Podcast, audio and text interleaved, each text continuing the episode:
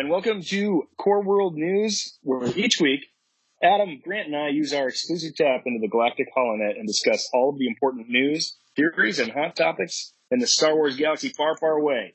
Please send us your transmissions at Core World News on Twitter or at Gmail, and follow us on Facebook, Instagram, and YouTube. And now it's time for headlines with Grant. Grant?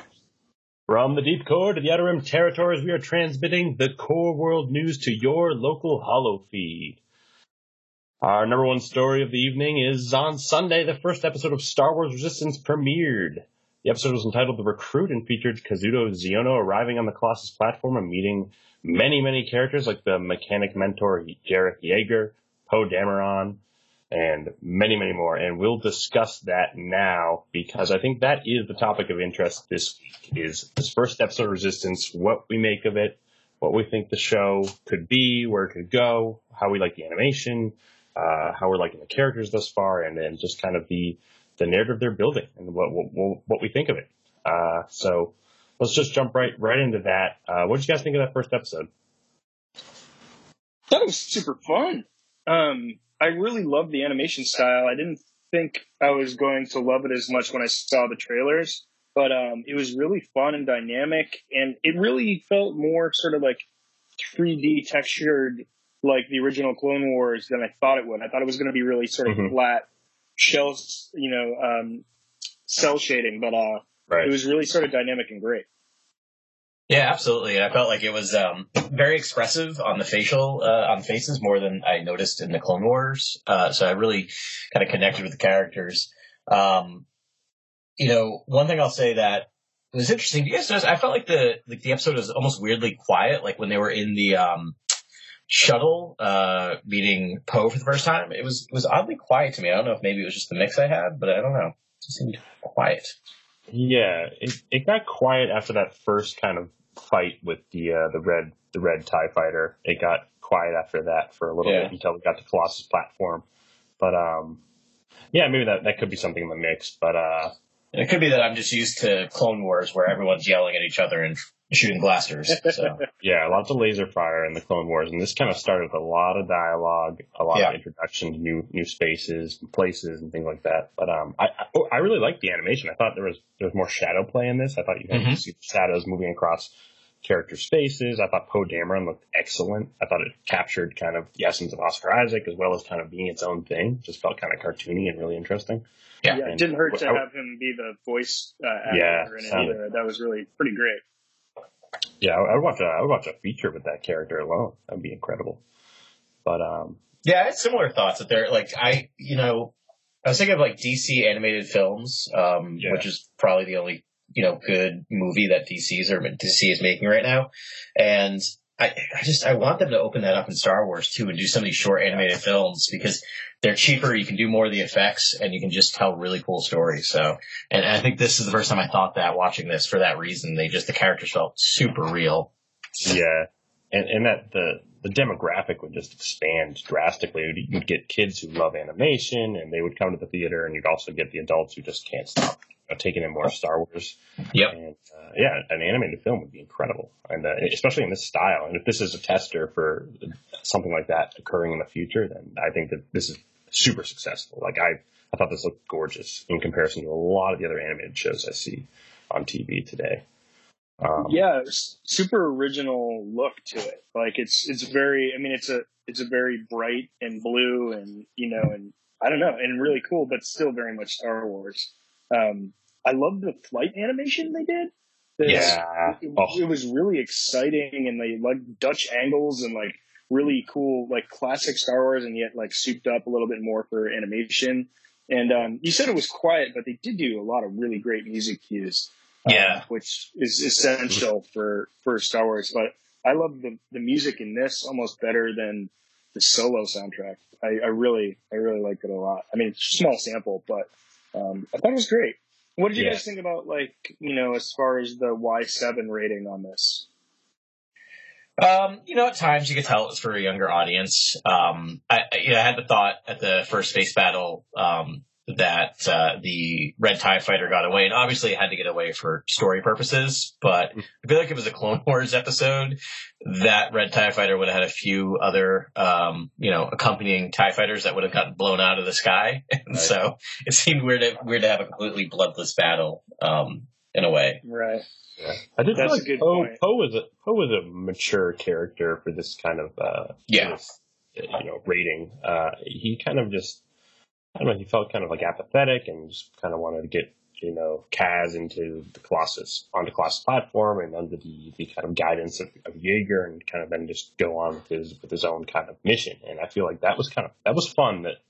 You know, we did get a very adult character in Poe, yet many of the other characters felt, you know, more geared towards a, a younger audience for sure. Like Neeku, for instance, will we Neeku, yeah. yeah kind of the first character we meet on the platform. And uh, A really cool alien. I think he's actually um, he looks like a Nikto. Is I think his um, and I'm not looking this up, but he looks. Mm-hmm. There's a Nikto Nikto characters in Star Wars Battlefront too. Um, right, right. and it looks they're more brown and he's more green, but um, that's what. It, so it's kind of cool to see an introduction really to a new race. But it's funny, like I thought it was a really funny plot device. It's like his, you know, they developed the alien, you know, texture even more to be like, oh yeah, they're totally literal about everything. yeah Um, Yeah. and uh, I don't know, I just thought it was clever and it was fun. I did too. The voice acting was great too. Like it, it completely sold it for me. I, I was Yeah. it was goofy, but I, I, I actually enjoyed the humor. It didn't bother me all that much. Um, and I, I was afraid it was. I was afraid the humor is going to be a little too much for me, but it's they did a good job. I thought. Yeah, the casting's perfect for that character, right? Yeah. Uh, Josh Brener, I believe the actor's name is. He's just got a really, really fun voice. He almost feels like a Big Bang character, Big Bang Theory character, kind of like Yeah. jumped out of the screen and into animation, and is just kind of it's just that kind of idiosyncratic, like quirky, like side character, comic relief character that we, we want to to see in these shows accompanying the main character. And I thought it, I thought it was awesome. It was just really fun to have. Um, kind of a slapsticky, strange kind of dart game uh, incident that happens Yeah. right away. Yeah. Uh, what did you guys make of that? I love the whole. Actually, I really liked how they introduced you to the Colossus, Yeah. and um, you know, it was sort of a, you know, like it was a little like, well, this is what we're doing, you know, like a little heavy-handed, but it was cute. They like have to meet everybody, and they set a really large stage very quickly, and meet a lot of really dynamic and interesting characters, and they have them like go and have to go, you know, to the you know, reclamation shop or whatever they call the, the, you know, their hardware store there, Oh, yeah. ships and, um, and those characters are great too. But, um, Yeah, I thought it was Flix sort of a fun Orka. way to, Yeah. yes, Flix and Orka. And, Yes. um, you know, lots of aliens, which is fun because it's like an outer rim place. They're going to do that. And, um, and I mean, yeah, that's the one thing where it leaned more towards younger audiences. is It's a lot of hiding in baskets and, you know, slapstick and sort of like a lot of, you know, wrestling with no, no one actually getting hurt and like, you know, Yeah. that sort of stuff. But, um, it was cute and it was funny and, um, I don't know. And it was, it was a, it was a fun ride. You could see, you know, it had Star Wars elements to it, you know.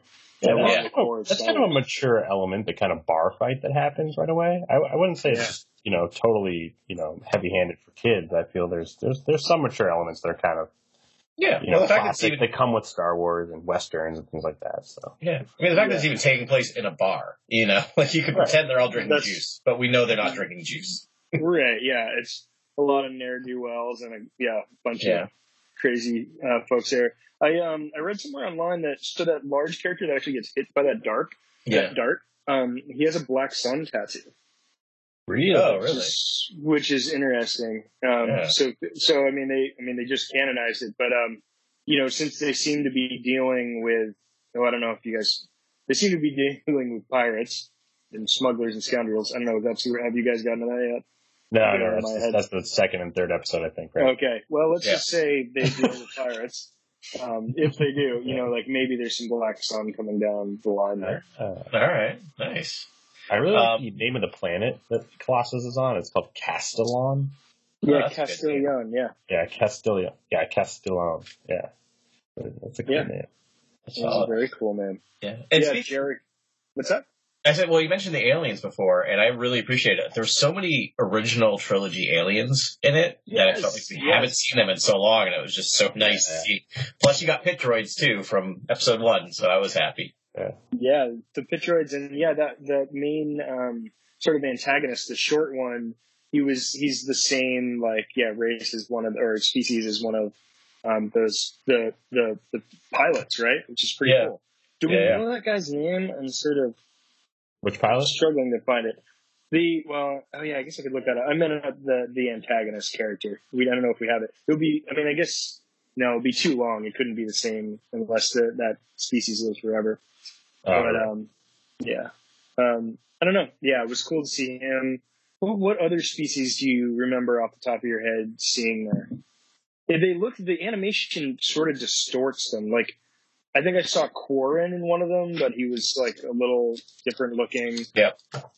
There was a Ithorian walking around in the background. Yes, yeah. definitely an Ithorian that lives there. And you see these characters, they reuse them. So it's like, it's And- not yeah. the largest pool of people ever, you know? And there's a Um, gotal, a gotal, like Yep. kind of goat. You mean you mean the laziest named alien in Yeah. Star Wars history? yeah. Uh, we also got Eloasti in, in the beginning of this, I think. Just walking Was around that the Aloasti? fancy. Yeah. Yeah. Oh, Right, that he just I sort of- missed it. He yeah. just sort of coasts through the, uh, Yeah. the front of the, of the screen, just like a random cameo of It Eloasti. saunters by. I also heard I heard a Jawa in the bar, bar but I didn't see one. There's a Oh, Jawa sound. Yeah. Oh, I. I also feel like I'm saying Jawa weird for some reason. I don't know why. Jawa. Dude, why are you saying Jawa so weird? A hard wah on that. Jawa. Um, Yeah. yeah, then we I think we get introduced to Tor uh is it Torra Doza next after that?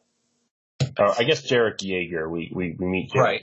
Yeager at the Yep. bar and he's the kind of mechanic kind of owner of this truck stop like setting. I guess not owner, but he's kind of been there for a while. Yeah. Um, yeah, sort of gruff, possible, yeah, interesting backstory. No one really knows who this guy is, but I mean, clearly has a history with Poe Dameron. yeah. Um, so, you know, maybe who knows where that goes back to. But, Right, like um, he wants nothing to do with the resistance, yet he'll like farm spies for Poe and, and resistance. It's it, that's kind of Yeah. what it felt like to me. Yeah. Poe didn't really give him much of a choice. It's just sort of a very Poe thing to do. It's sort of like, Right. no, he's staying here. Good luck. And I Yeah. mean, and to to be honest, you know, Kaz is such a um, sort of bumbling idiot. It didn't really Mhm. seem like he was going to be too much. You know, he wasn't exactly core resistance. Um, Yeah. But interesting. It was. Um, what do you guys think about Poe leaving uh, BB-8 behind? Uh, uh, it felt a bit clunky to me, but I do love the sound design of BB-8, so I'm happy they Yeah. found a way to to keep him in the Right, show. yeah. Yeah, it was nice to have a core character in this, and like, I mean, clearly, yeah, I mean, BB-8 probably identifies with younger the younger audience, and so it's nice to have him sort of usher that generation through to this this new group. Yeah. Um, I also noticed um, when we see Poe in a uh, X-wing, it's not his black X-wing. Yeah. It's more likely the X-wing that gets destroyed on um, Jakku when That's he's dropping or picking up the plans from um, Lor San Tekka. Yeah. Mhm. Um, so that was pretty cool. Was Yeah, I think cool. Kaz has a droid early on in, in the episode. I don't I forget its name, but he was Oh, C4. Four? Yeah. C4, yeah. Yeah. Yeah, I was And kind of bummed is- C4 didn't make it along because he was pretty cool. I know. I was excited to see it an R2 unit, or I guess it might be an R4 unit, but uh, yeah. So is that was that blue and yellow color scheme? Was that the color scheme of the New Republic? I believe so. I think that's what they're going Yeah. for. It took me a while to figure that out. that it was like Oh, he was flying for Yeah. the New Republic. Yeah. Yeah, Kaz, Kaz hails from, I imagine, a, a core world planet, and his father father's a senator, and he kind of was, Right. his father was kind of building this life for his son, or kind of forcing him down one path, but now he's becoming this, this spy. I thought, I thought that was interesting. I thought there was actually, actually interesting to have a kind of father-son relationship that's not so far over the top in terms of black and white and just good and bad. It's Yeah. fun to have a kind of real familial relationship. It's going to be interesting too. if Kaz is going to have kind of those three father figures, right? Because he's going to have his actual father, he's going to have Yeager, and he's going to have Poe. You know, kind Right. of all these, these Yeah. mentors. Um, and so it's it's interesting because we know Kaz's full name, so we could assume his father has the same last name. But it also seems weird to me that they purposefully didn't show uh, his father, and I know it was because they had to scramble it. But um there's part of me wondering if there's going to be a, a reveal at some point that he's a known character. Yeah, Mm. the the voice did sound familiar, right? Yeah. It's like it's like a Chinese American like accent a little bit, but um, they've got sort of interesting. It sounded it sounded like someone I had heard somewhere before. I wonder. Huh. Yeah, I don't know. It'll be interesting to see if that drops. I'm actually I'm on um I'm on uh Wikipedia right now, and um it says that Kaz's homeworld is Hosnian Prime, Oh, is no. pretty cool. So Yeah. Yeesh. that doesn't. Well, yeah. So maybe maybe we won't get that reveal. Maybe that's why we didn't see his face too. You know. The show's not going to be Y seven if we get to that point. When season wow. three, four. is Yeah. Gonna have some- Isn't Isn't this could be- this though, could be darker than we think. overlap? Yeah. Like didn't didn't uh, you say Grant that there's going to be overlap with um, Force Awakens eventually? Uh, I don't. I think it's going to go up until Force Awakens. I don't know if there's going to be overlap. Possibly. I thought, I mean, I thought someone one of you guys said. I thought we said last week that there was uh, the chance that this might actually coincide with the events So We definitely talked about this. I remember talking about um, it. I don't remember where we found that information or what it was, but I know we talked about it. So I, you know, I'm guessing it's only what six months. It's supposed to be six months before right. Force Awakens, so they got to. I mean, if, if they're going to get four, five, six, seven, eight seasons out of this, they're going to have to eventually. Yeah. Yeah. Do you think they'd retread uh, over some of the territory that the comic uh, has used thus far in terms of like Poe communicating with Lor San Tekka and stuff like that? I'm guessing not. I'm guessing they're gonna. I, I feel like once you start doing it, it's almost too complicated, and you just kind of, Right. you know, you have that light canon where you just kind of like, yeah, there's enough time between stories for this for X, Mhm. Z to happen. Yeah. It'd be kind of interesting though if like, um, you know, maybe we find out the proximity between um, Kalis, uh, uh, Kur- Kurazan, Kalia, this Cas- planet, and Castilon, Castilon, um, and Jakku, and like maybe we get Poe stopping in on his way to Jakku, you know, to pick Mhm. up the thing, and like I don't know, maybe like a little reference to it, just to maybe timestamp it a bit. Yeah. be. I mean, it would be pretty cool to follow these, you know, this crew's story. And I mean, I'm guessing the ace pilots come into play at some point. And, um, I mean, and then, I mean, it would be really fun if by next, you know, next winter, you know, all of a sudden these pilots come screaming in to a scene in the live action episode nine. I mean, that would be really great. Yeah. Uh, you know, if they sort of did this almost real time, but, um, yeah, but I don't know. I, there, there's kind of a fun. yeah. I can see a fun direction where they have the aces kind of split up, and then and one uh, a few pilots choose to join the resistance, and a few pilots choose to join the first order. That might be a really fun way for this to go in terms of Wow. conflict. Yeah. But um, just throwing that out there, what, what do you get if that happens? Do you guys think that would that would work? Do you guys think that would work in a kids show? Uh, do you think there's already too much division in real life that that's kind of a ridiculous way to take the show? The, that last thing you just said. Okay, You know, great. I, don't- I don't think they should be validating sort of tyranny and authoritarianism right now. yeah. Yeah. You know what I mean? It's, Yeah. it's not, it's a little, that's not right, and they, we shouldn't even pretend it is. Like, Yeah. suddenly, like, you know, that, like, subreddit that's like the Empire did nothing wrong is, like, a little too close to home. Like, it was cute, like, three years ago, and, like, now it's not really even that cute anymore. Yeah. um, on a day that the president suggested we should have a president for life. Um, So- so, So you think Yeah. we have enough So- enemies with the red uh, tie pilot and with Phasma Yeah. and you know, I other think, I mean, I think you're dead on with like storytelling. It would be amazing, right? But conflict, um, right? Yeah.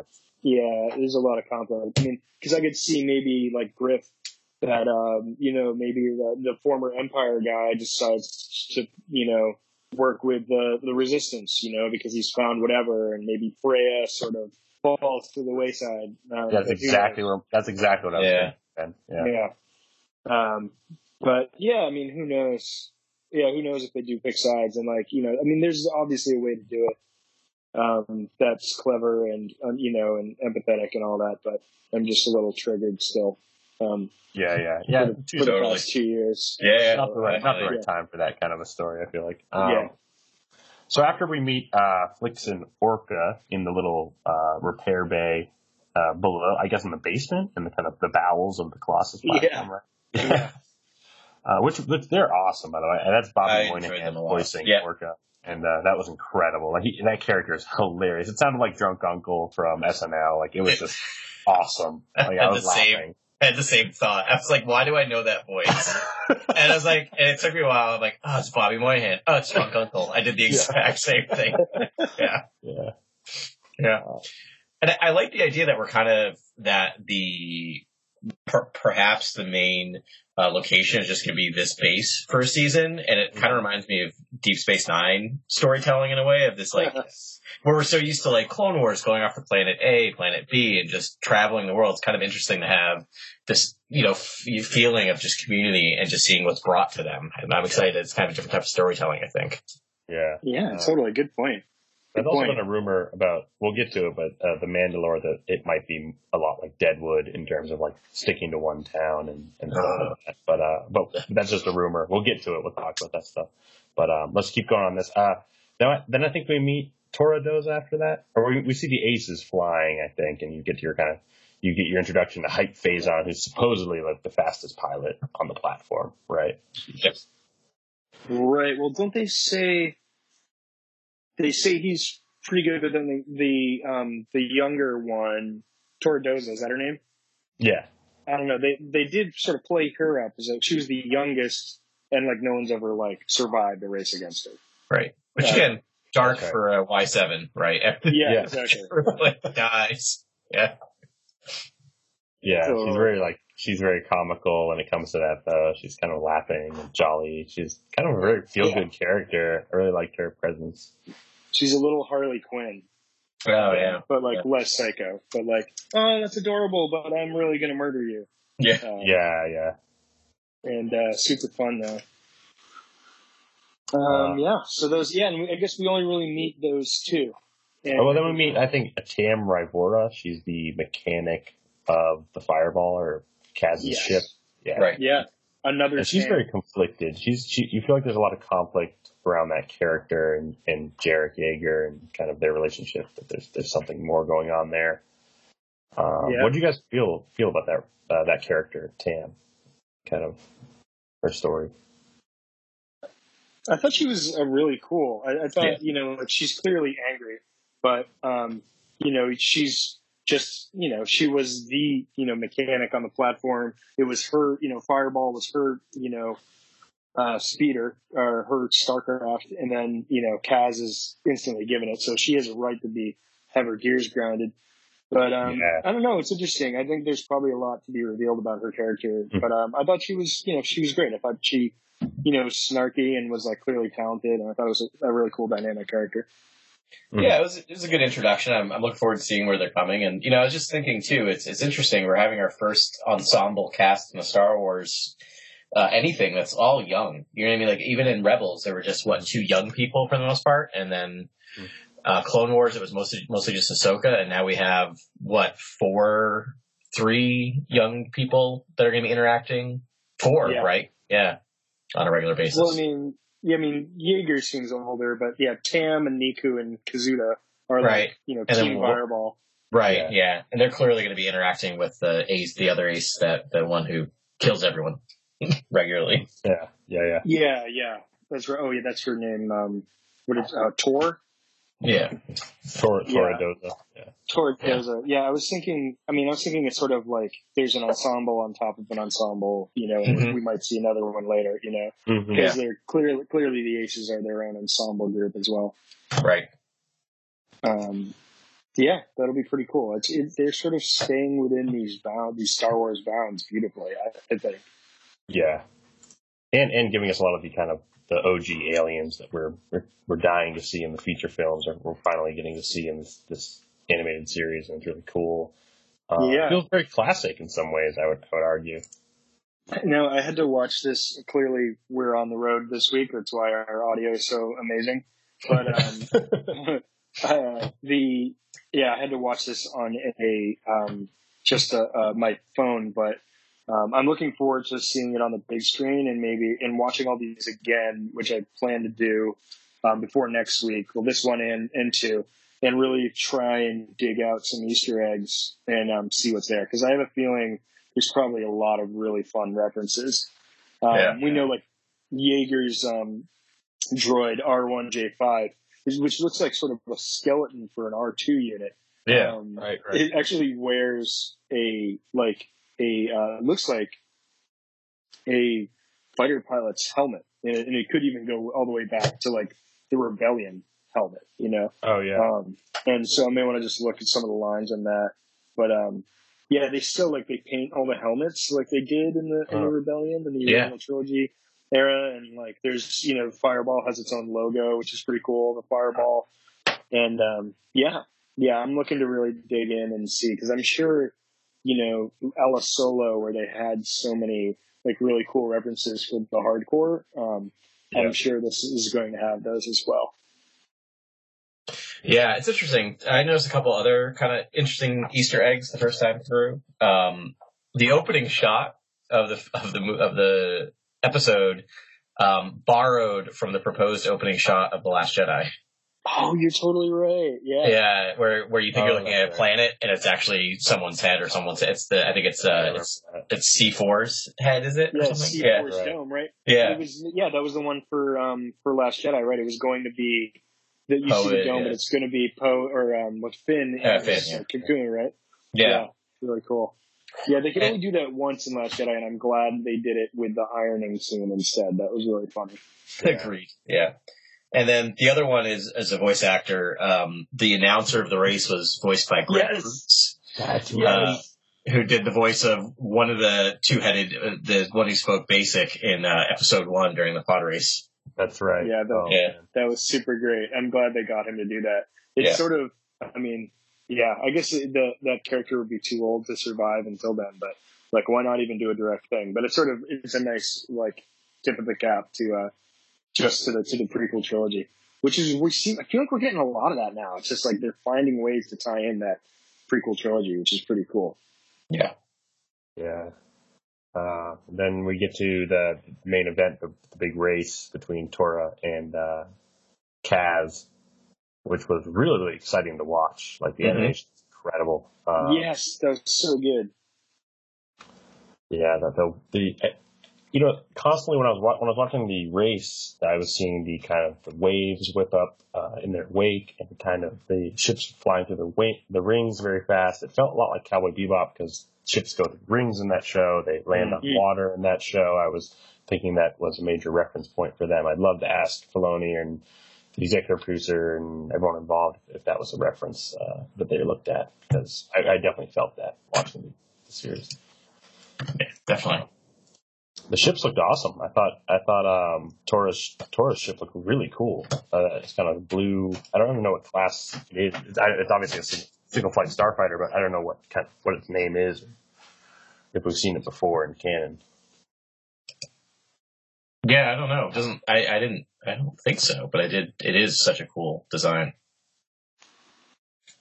Yeah, and Kaz is like lily pad green fighter, just like goes up in smoke and just like crashes and just whiteout uh, wipes away, and it's just like in a room, you know, blurry vision. Yeah, cover. And uh, that was kind of a that felt kind of like an easy, kind of like heavy-handed. We're ending the show now, kind of moment where it's kind of like he just crashed and there wasn't any kind of there's no real stakes. I feel like, and I feel like that's I mean that's important when it's a show for kids, but uh, Yeah. I just felt like that was a little fast in terms of pacing. At The end. Yeah. Still, yeah, still literally first episode. I'm trying to think like first episodes of the Clone Wars. I don't think anyone died in that. You know, I mean, it was just sort of an Yeah. introduction to Ahsoka, and um, you know, and even Rebels. It's you know, it's they've got to do some character development before they start killing the characters off. Um, Yeah. But uh, yeah, we'll see how it goes. I bet this is going to develop really, really interestingly, Mm-hmm. and um, we'll see how it's going. So Well, a very interesting ending with uh, Major Vonreg. I, I believe that's the name, right? Yes. Yeah. yeah. Okay. Yeah, that was interesting. Uh, was, Yeah, was he so- talking to Phasma directly at the end there? Yes. So we see Phasma for the first time, and then we get this whoever that red, um, and it's a, it's a red First Order ship, but it's actually the wing design was that of the Interceptor class Tie fighter, Yeah. Right? Which yeah, it is. Totally it is. which we we haven't haven't we haven't seen that in the First Order yet.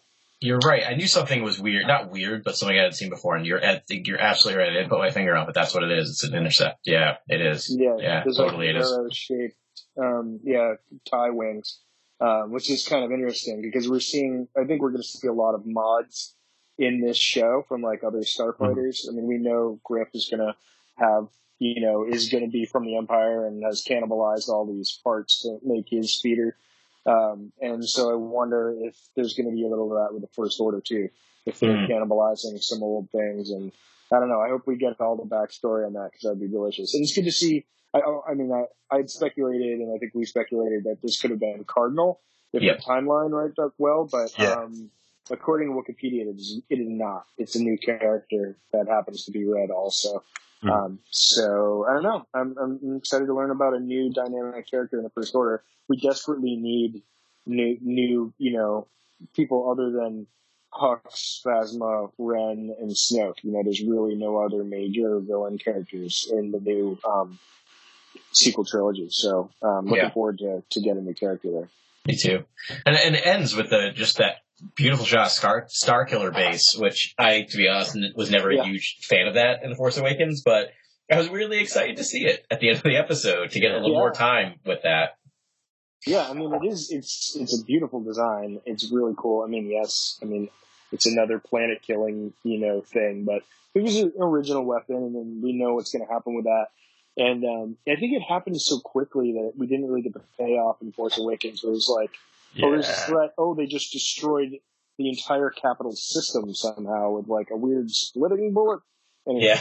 you know, um, like we won't, we didn't get the build up to that, but now we're going to meet people that live on Hosnian Prime, and we're going to get. I'm like, I, I want to know politics. I want to know what the New Republic's thinking, what Yeah. it's doing, and it's Yeah, really, really like the. Uh, I like the slow creep towards understanding what Starkiller is, rather than just having it introduced and then activated immediately, like uh, like Right. a New Hope. And I think that's where you get the complaints of it, a regurgitation of the, a New Hope with kind of the Death Star being introduced and activated and immediately. Yeah. Yeah. Yeah. No, yeah, definitely. And um, yeah, and I, I want to know, you know, just more about this, like, um, because it seems like there is a there's clearly a New Republic Navy, which I, I didn't really knew, knew know there was. You know, we didn't see it because it's like if they have a navy and they have a military, then why does um, you know General Organa need to create this sort of radicalized, militarized, secret armament of of ships, or is like Mhm. right because she's trying to. I mean, they're clearly in communication with one another, but um, I don't know. I, I'd like to get that fleshed out a little bit more because it's not very clear to me. No, they cover it a bit in Bloodlines, I think, and it was Yeah. it's it's a little weird. It's it's as I remember, it's just that uh, they not putting a lot of money into it, so it's it's not a very big fleet. And then they are some of them are in communication with the Resistance, but they need plausible deniability is kind of the idea. So it's not really connected, but they do sometimes work with them. But they're still leaving it kind of vague. But I did appreciate that the episode starts as we talked about, like after that first initial fight with a lot of talking, right, and a lot of discussing, and, and a lot of underplaying of the politics surrounding kind of the new resistance and, and the or the resistance of the new republic. Yeah, you know what would be a good companion piece for the for Resistance this show? Maybe the three of us should do a reread of Bloodlines and do a special episode of that. Yeah. Yeah, and we'll um you know I don't know if we'll do it next week, but um how about you know but we'll talk about it and we'll announce it. But I think that would be good because it really that's the same time period because we're post aftermath for sure. But I Oh, think yeah. Bloodlines is the closest thing to this, and um and there's a lot of good nuggets in there. I mean, we see the birth, early birth of the First Order, and we see sort of the the birth of the New Republic too. So that um I don't know that might be some good baseline knowledge Yeah. um, for how to, you know, how we're looking at this stuff. And uh, it was just such a good book. It was so dense with like facts and things that um, it'd be it'd be cool to check that out again. Yeah, I would be up for that. And we didn't mention it, but Leia is in this first episode. We do see Yeah. General Leia in hologram form uh, early on on the Tantive with uh, with Poe, and uh, she she looks great. She looks awesome. Uh, but uh, little controversy with the voice actor I'm hearing, but uh, ultimately I was I was interested that she was in the show. I didn't know she was in the show. It was kind of revealed very late that she was in the show. I, I mean, I didn't see any footage of her in any of the marketing material for the show. yet. There The was, scene- I think, right before, I think a week before it came out, they showed, um, they showed her animation. Yeah, It was one of the trail, like the last trailers they did. They had her in there, and yeah, she looks very young. She looks a lot more like original trilogy Leia than um, than sequel trilogy. But Yeah. um, still great to that um, Carrie Fisher's living on in, in these Mhm. new installments. definitely. Um, Do you want to illuminate what's going on with the voice actor, uh, Adam? sure. The quick version is uh, during the uh, Dr. Ford hearings, um, she, the voice actress, I don't have her name in front of me, but she, um, who does, she does a lot of impressions, and so she decided to record a video of herself. Rachel Butera. Yes, there you go. Butera decided to do a, a not flattering impression of Dr. Ford's testimony uh, and put it up Oof. online. Um, Oh. And yeah, and so you know, not in good taste. And second, she got some backlash. She took it off the internet, but as we all know, once it's on the internet, it lives forever. Um, and so there was some backlash about that. So I don't know. I don't know what her fate is. I don't know if she's still on the show. Um, you know, we've kind of already hinted at the fact that Ben has has watched it through. What was it Disney the Disney XD app? Is that how you watched it, Ben? Yeah, so yeah, I, I got the Disney XD app, and um, you can actually watch the first three episodes Yeah. via this. So do we hear her voice in later episodes, or she appear at all in the next episode? Not to ruin it for anyone, but now I'm kind of curious. Uh, spoiler alert: No. okay, so so uh, that's the thing is I don't know if they because she didn't talk at all in the first episode. We just see her, right? Like we don't actually hear her talk. I think we walk. Oh, I think She we does walked talk. on her. Yeah, and um, when they're having their meeting, we hear some of her words or something, or she's in it's something small, just like Poe, Mhm. you know, like get her out of there, um, or yeah, because I wonder if they took her out.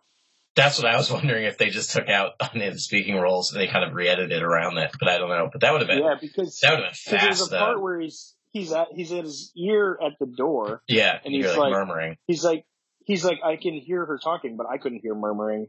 And I had earphones, and maybe when I see it, you know, at home, I'll be able to hear something. But it's sort of odd. I'm like, I don't hear anything. Like you would think, you know, basic sound design is like you hear, like you hear Walla Walla, you just like roll off the high end, and like you can, you know, still make out words. But that seems Yeah. to me just like, you know what, we're not airing this, and it activates a clause in which we don't pay you, and you know, I want. I mean, I kind of hope they would do that. Um, just, I don't know, because I'm triggered and I'm spiteful, and basically I don't like authoritarians or racists or sexist. So Yeah, it's just, I feel like the inclusion of Sure. Leia kind of doubles down on the integrity of the Poe character. Like we, we want to see Poe interact with characters we know he always interacts with. So like you Yeah. you bring Leia on the scene, it's just immediately we feel like we're back in Yes. the movies. You know, Yeah. we're back in Yeah. saga. So so I think Yeah. that's probably the point of doing that. But um, Yeah.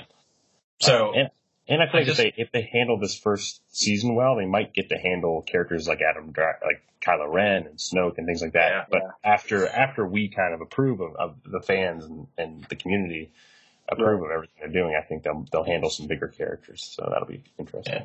Yeah. I just went back with subtitles on. She does not say a single word. Okay. Very. So, so if she does show up later in the series, it's enough time to also replace her because I'm sure there's plenty of voice Yeah. actors out there who can do a solid Carrie Fisher. Carrie Fisher. Oh yeah. Yeah, that's not sort of making fun of an abuse victim. Yeah. Right. Um, Who does the voice Cool. of Force of Destiny? I feel like someone. Oh, good point. I don't know. And then there's uh, Rebels. She was in Rebels too. So Yeah. Um, yeah, cool. Uh, Yeah. Last shot was of the Starkiller base. We talked about how ominous and interesting and cool that was. Um, that's it, pretty much. That was the first episode. Yeah, really great. Really great design. Love Colossus. Yeah, love all of it. I, I'm I'm really pleased with the way it came out. I, I thought it might be a little like weird and awkward and clunky, and because it was just so stylized uniquely, I, I thought it would be too far away. But it still felt like a just really unique Star Wars episode. Yeah. And great. And we got the lower drop with the, with the parts when when uh, Yeager was listing off the parts. Uh, Yes. Kind of, I was that was my favorite moment in that episode because we just heard all these awesome, you know, parts, part names, Yeah. things like that. It was kind of cool. Yes, Uh, at the Office of Acquisitions. I Yeah. look that up. It's like it's not like like what are we going to call this? It's like I, I love it when they rename things and be like, no, it's not going to be the hardware store. It's not going to be the parts shop. It's like what are we going to Yeah. call it? It's like it's like, no, we, we are the Office of Acquisitions because I think it's it's a military installation. The um, the uh, Colossus because there's like a the commander um, that that speed racer the the girl uh, Torra Doza her dad is um, what's his name is is Doza as well her dad runs the installation That's right. Yeah. um, and his name is right here damn it no I lost it uh, it's Imperial Doza or in Imperial Doza Imanuel Doza with an I Imanuel Mm. Doza and he his uh, thing is I find this interest important. Sorry, thank you for bearing with me, but um, Yeah, yeah. he's a human. He's the captain of the refueling station Colossus. Mhm. So all it is, I guess, it's an intergalactic fueling station, and they're like, well, we got a lot of oil and we got a lot of parts, so why don't we all? You know, it seems like. A, you know, a great place for people to hang out and race. Uh, It's a really great plot device. I think it's super fun. Yeah, it's really cool. Yeah. His out his outfit's actually really cool. That uh Yeah, Captain Doza character. Um, yeah, and uh, Yeah. uh Torra's Torra's ship is called the Blue Ace. I think I just looked that up. So oh, cool. Ace. Um, yeah, and and uh, since you're saying that's a military installation, it would- could be interesting if it's you know that that evolves in the story. You know, over time, maybe there's maybe that whole installation can come out of the water. There's more to it. You know, you you never know what could happen with that. That's the thing. Absolutely. Absolutely. Because there's a lot of rumors of like a a, a, a new Republic super weapon uh, going around uh, before the Force Awakens came out. I heard a bunch of those rumors that the New Republic had developed something to kind of keep any kind of fascistic or radical, you know, pirates, you know, at bay as they kind of rebuilt and they, they, they had some kind of super weapon. So it'd be interesting if that was that was Colossus, you know, something like that. But um, who knows? Uh, let's move on. Uh, ILM X Lab un- unveiled a, a new AR experience called Project Porg, where you can um, can teach porgs how to navigate through real, real world environments and feed them treats and uh, just experience life with uh, with porgs as a kind of pet and just around your apartment or your house or you know it's kind of it's kind of cool. Um, Nice. and The Mandalorian, obviously, people are still talking about The Mandalorian. Um, uh, a lot of people are, are trying to figure out who could be playing The Mandalorian. I know uh, we were talking about, I know everyone actually was talking about um, uh, pa- Pedro Pascal playing Mhm. The Mandalorian. Uh, a lot of people are now just trying to guess, you know, if it could be a, a character we've seen before, like Boba Fett or Cobb Vanth from the Aftermath books. Um, uh, you guys have any new ideas, clues, theories about who the, who could be playing the Mandalorian? The, uh, the actual character who we see in the, the set photo?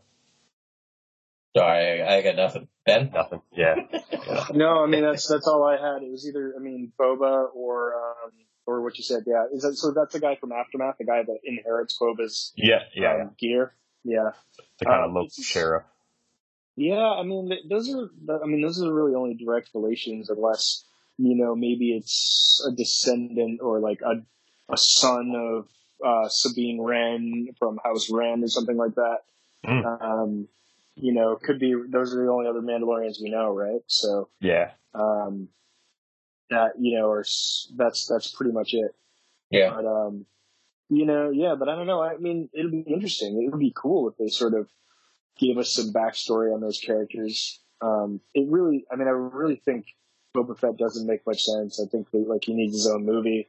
It's, Yeah. It would be quite a white flag if they decided to, to have this be um, Boba Fett's backstory.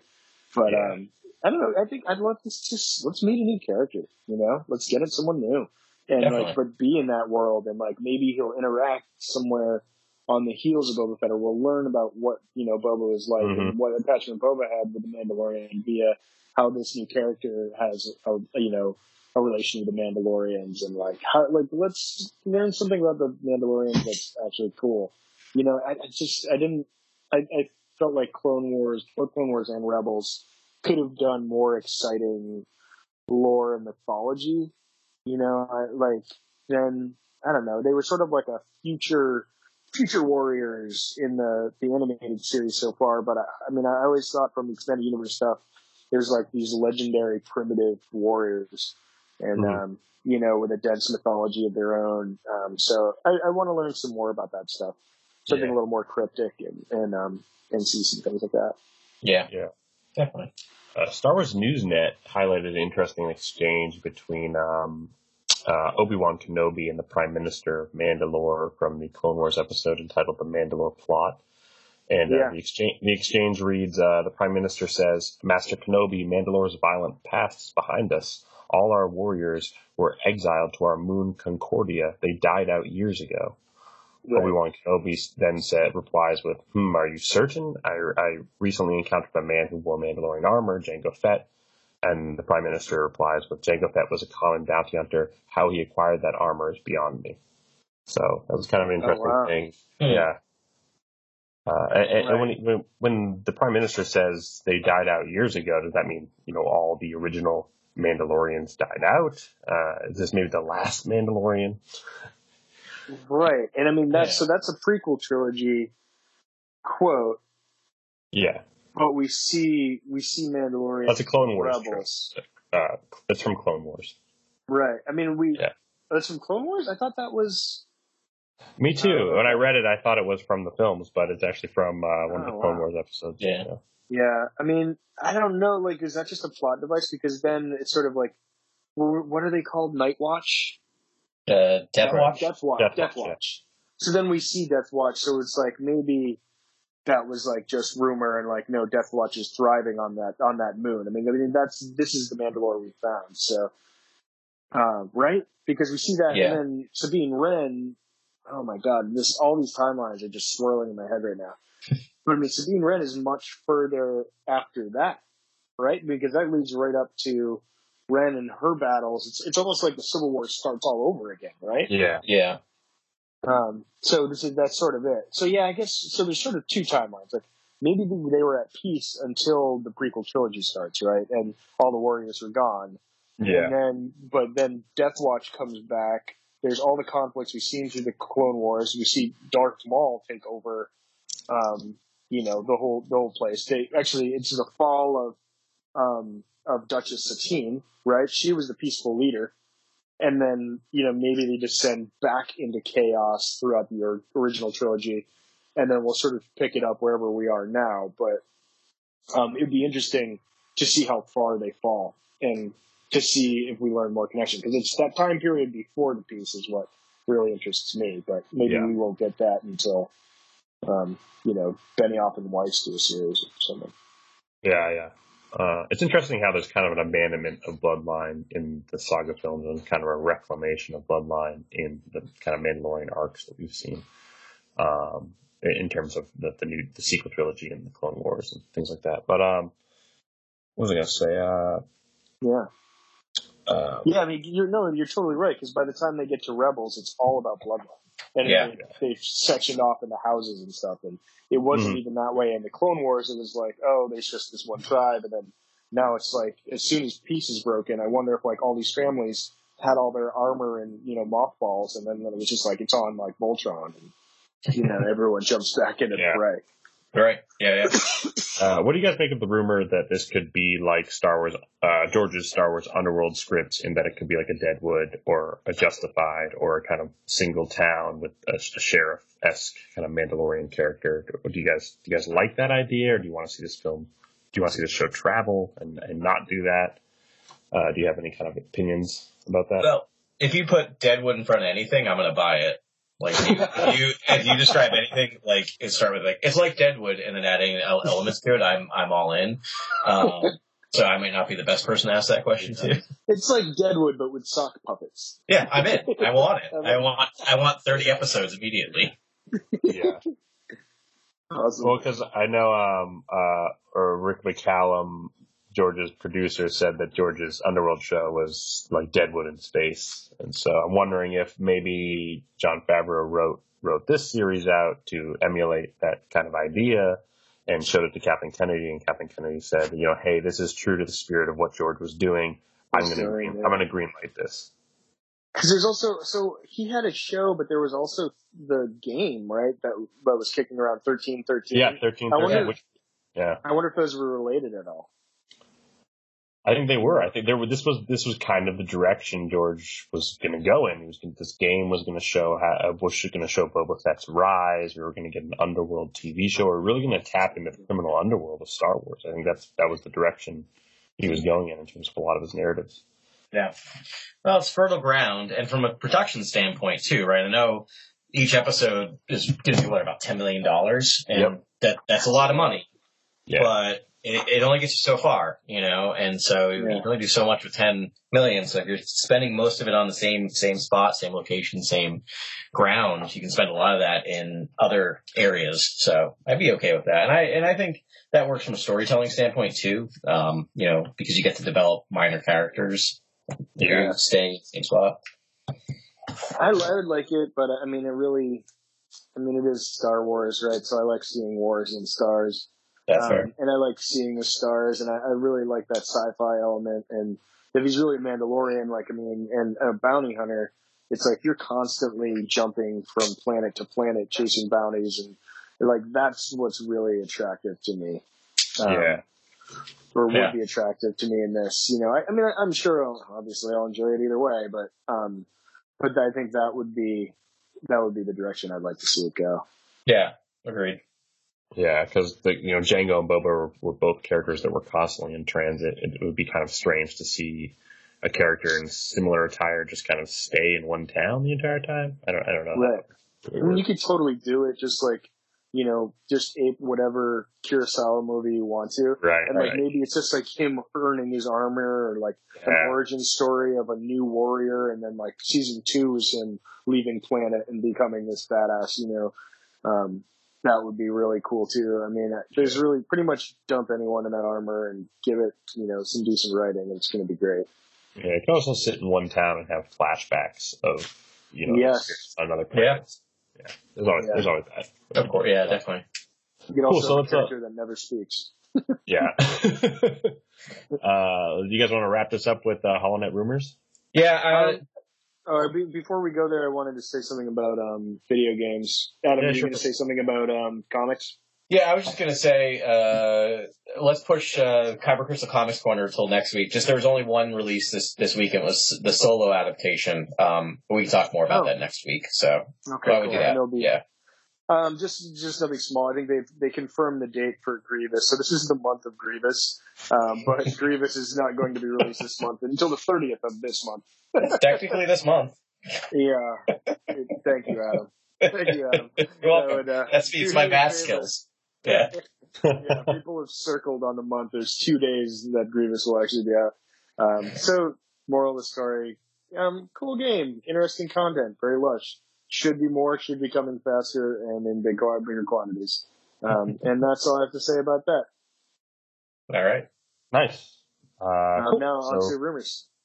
Uh, let's jump into HoloNet rumors. Uh, cool. So Oh, Ben, let's talk about that. Let's talk about that rumor that you made us aware of early in the week, which was an article, I guess, uh, first uh, Listen, I saw it in Esquire. published by Esquire. Okay, Well, no, I think it was Esquire. first the Express. But can I jump in first before we do this? Please. So Yeah, go we for it. talked about just for for listeners. Um, I think what we're doing formatting wise is we want to talk about rumors, but we also appreciate that some people are trying to go in as spoiler free as possible. Mhm. So I think what we decided to do is we'll we'll our last segment will be HoloNet rumors. So if you are really stringent, don't want to hear about rumors, you can jump off when we start the segment. and You won't miss anything but this segment. Yeah. Perfect. Which Yeah. I may start jumping off. Yeah. So, um, depending on how far these things go. I mean, I tend to think, and especially this one, that they're um, that they're insane, and they're so insane that they don't even make any sense. But um, I don't know. So be warned. I guess consider this your spoiler wall, and Yeah. uh, we'll see you next week if that's the case. But um, yeah. So um, Grant, did you want to explain this thing? Uh, yeah, I mean, I read the article briefly. Uh, it's it, it was describing that there was shooting of Adam Driver in a jungle location, and uh, more specifically, a temple in a jungle location, and that he uncovers some kind of message or holocron or some kind of relic, and uh, and possibly Palpatine is involved uh, in this in this scene. uh, and uh, that Ian McDiarmid is itching to get back into Star Wars, is itching to act again, and that actually he would actually be reprising the role in the scene if if, Wow. if, if it were actually to be Palpatine. Well, good. It better not be anyone else. That's yeah, yeah, I, Jesus, yeah. I already don't like this idea, but if they did this and then it was someone else and not Ian McDiarmid, I would, I would I'd be very, very upset. Walk out. Yeah, no, Yeah. let's not get let's not get ridiculous. They No, could, no, no. It's Star Wars. They, You're could just sit there and like, you know, do whatever on the screen for two hours, and I'm, I'm Yeah. in. yeah, yeah. yeah. I, I like the idea of all of this actually. I Yeah. mean, I, I would actually rather have Plagueis than Ian McDiarmid, you know, than than um, Sidious. You know, why not? If he's going to go get a holocron, let's expand even further. You know, I mean, I know we're we're trying to tie together this whole you know nine movies, so it probably makes more sense to be him. But um, yes, Mhm. holocrons, jungle planets, quest for knowledge, uh, seek you know seeking apotheosis, like Yeah. you know, the, the road of trial, road of trials. Yes, yes, yes. You know, which is that that that sounds awesome. Um, I mean, yeah, I'd, I'd be on board if this was the case, but uh, we'll see. stuff a little bit. I'm feeling a little better about it. I just here's my only issue with it. And again, granted, if they do it and it's and it's Ian McDiarmid, I get to see the, the Emperor just you know hamming it up for five minutes. I'm gonna love it Yeah. if it's there. But Yeah. I, my only issue is I feel like that requires Palpatine to think ahead to what happens if I die. And that doesn't seem like something Palpatine would think about. Does that make sense? Why would he leave a message if his plan is But to you live? you read aftermath though, right? Yeah, I know, and that I mean, bothered not me. Not only Now. did he do that, I mean, know. it was insane plot. Like he, he Yeah. did that quite a bit. Yeah, that's true. I for, I totally forgot about that. So it's yeah, it so has a it's sense of history, so why not? right? Yeah, yeah, Yeah. Fair And enough. so, All right.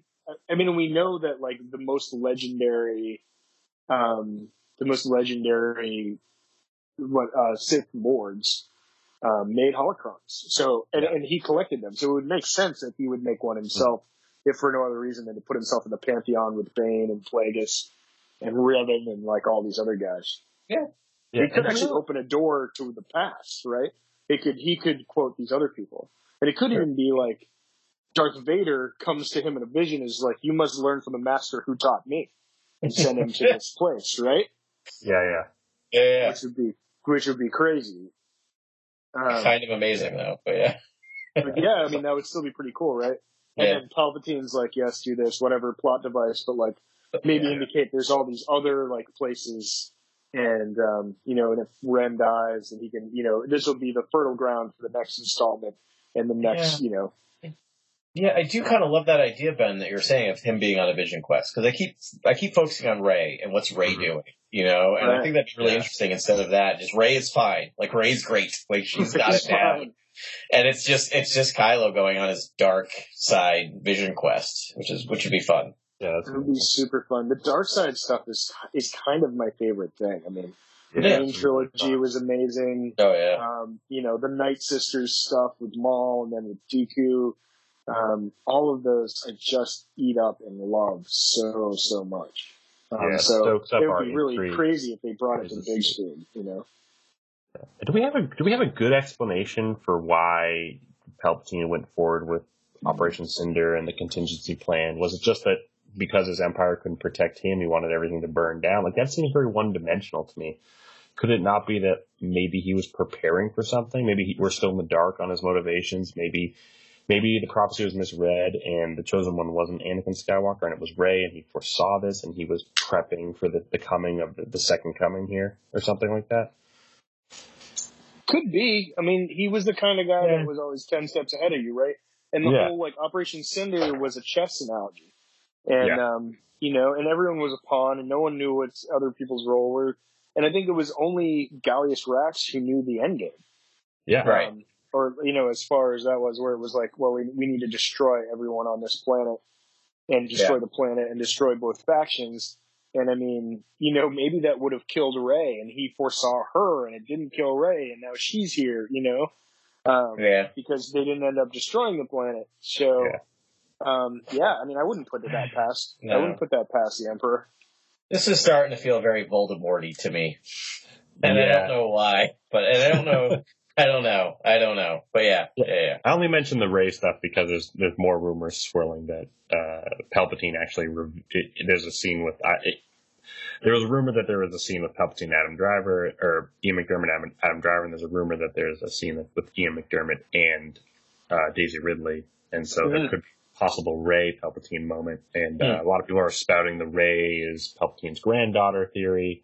I don't like that. I think I think if Rey is the the product of Palpatine, or if she's the reincarnation of Obi Wan, it's kind of a weaker story. I think if she's the reincarnation of Vader, or she's a complete nobody, that gets a stronger story for me. Yeah. Yeah. I don't feel like Obi or Palpatine are really going to impact the story in a big way.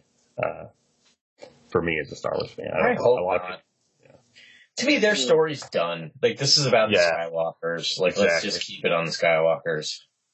yeah, Yeah, we'll see how it goes, but I'm excited by the thought of tying this together. Of like, let's call back to the prequel trilogy as much as possible. You know, it's Sure. like it's it's easy to call back to the original trilogy. We've done it a bunch. Luke Skywalker, you know, we we've done that, and I'm sure he'll be involved. But like hearing Luke Skywalker talking about calling the Emperor Darth Sidious is like just gives me the the you know tingles like all over my body. Like I'm like, that's what I want to see. That is really great. And so more things like that would make me very happy.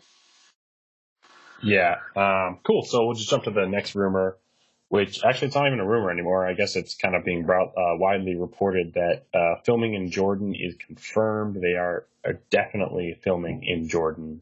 Ooh. Uh, uh, right for episode nine. So, do, do what does it, we know a that's kind of a arid, dry desert environment. Uh, do do we think it's Tatooine? Do we think it's Jakku? Do we think it's Jedha? What what, what do you guys think? Interesting choice. I, I'm I'm embarrassed to know very little about Jordan. I mean, yes, it's arid and dry, but it could also have very like green and pastoral areas as well. Like I, I don't know the climate enough to sort of speak officially about it. It would make sense though if we went back to Tatooine, right? Yeah. Or or Jakku because in the first film it's set up that she wants to go back to Jakku. Like that, it's almost like a throwaway line if they Right. go back to Jakku. Right. You know? Or we're getting Uh, flashbacks to her Yeah. to her Yeah. being left there. Right. Exactly. Actually, Yeah. Adam, I think you pinpoint point uh, nailed that. I think that's exactly what what's happening. Remind Uh, me where do you, do you remember off the top of your head where they filmed the Jack Jakku scenes in Force Awakens? Uh, Tunisia, I believe. They went back to Tunisia for that. I believe so. That's insane. That's Yeah. insane. Yeah. like, how about we just go to Jordan? It's nice there. Yeah. Um, yeah, interesting. I don't know. I guess they could, but I feel like they could. You know, there's a perfectly good desert in the like really close to L.A. And I don't know why they don't. You know, Well, I guess they they're filming they were in, they're at, uh, in England. Abu Dhabi.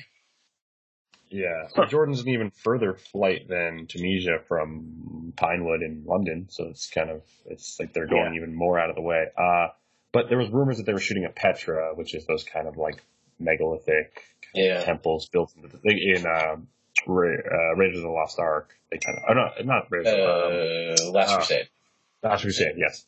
Last Yeah. Crusade, they go there. Um, there's rumors that it, it, it, it, it could be Petra, so that that would make great sense for a temple or something like that. So Yeah, that's Yeah. what I was kind of thinking, but it's like, yeah, I really don't know. But yeah, maybe they have some great architecture there that they could, you know, convert into some some really neat landscape or some spacescape or something like that, or a new planet, which would be neat. yeah, there's awesome acoustics in there too, from what I know. Like the, oh, sorry about that, guys. Uh, Yeah. God, he could be texting you right now. I know. God. How I was thoughtless. just, don't they know? But uh, no, that's it. I mean, that's all I have for rumors. Do you guys have any uh, rumors from your end? Hear anything?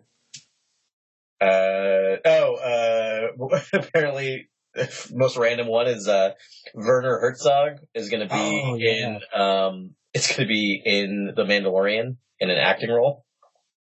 Wow. I I'm mean, looking he, forward to that. wait, the the violinist or the cellist? No, the director, uh, the director Oh, who did Werner. Grizzly Man, and uh, he did appear in uh, Ah. Jack Reacher. Must understand this about yes, yes. Oh, Nature, nature is evil. Oh, this guy. Yeah, like. Yeah. Oh. If you don't know him, but you know the comedian Paul Tompkins, just Oh, watch yeah. Paul Tompkins do his Werner Herzog. Yeah. Yeah, I know this guy. I know, and Yeah. I know his stuff too. And um, you know, mom told me if you don't have anything nice to say, Um, so cool. What? Awesome. Vern is like the Okay. greatest Hamilton ever. But he was We actually. talk about this. We will talk about this later. Yeah, yeah, yeah. I have notes. I'm just saying, I have notes. Fair enough. All right, I think that's it That no one here wants to hear about Werner Herzog and me. Um, all right. Yeah. So great. We were saying, Grant. I, I think we No, mined everything. Yeah. yeah.